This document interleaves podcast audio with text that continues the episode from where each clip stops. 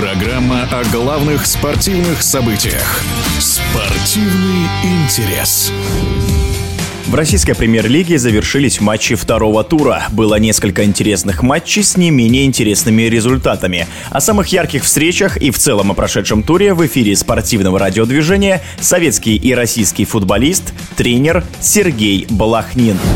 Второй тур выдался результативным. Отметить бы хотелось, ну, наверное, две команды. «Зенит», «ЦСКА», которые выглядели очень прилично. Из-за разочарований, ну, наверное, скорее всего, «Урал». А так были интересные игры, были не очень. Некоторые еще втягиваются в турнир, некоторые в хорошей форме. Поэтому сейчас какие-то такие выводы глубокие, наверное, делать не стоит.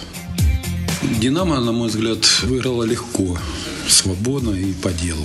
А «Спартак» с Краснодаром, ну, конечно же, там все-таки решила удаление, но, тем не менее, «Спартак» выглядел, ну, наверное, сильнее Краснодара и заслуженно победил. Игорь Акинфеев отыграл 300-й сухой матч за ЦСКА, за счет чего ему удается быть номером один так много лет. Акинфеев – это явление в нашем футболе, очень приятное явление. За счет чего он так долго находится на таком высоком уровне и мотивированно играет? Тут очень сложный вопрос. Скорее всего, это совокупность мастерства, трудолюбия и врожденных каких-то талантов, которые у него есть именно вратарских, я имею в виду. Явление. Явление российского футбола. В эфире спортивного радиодвижения был советский и российский футболист, тренер Сергей Балахнин.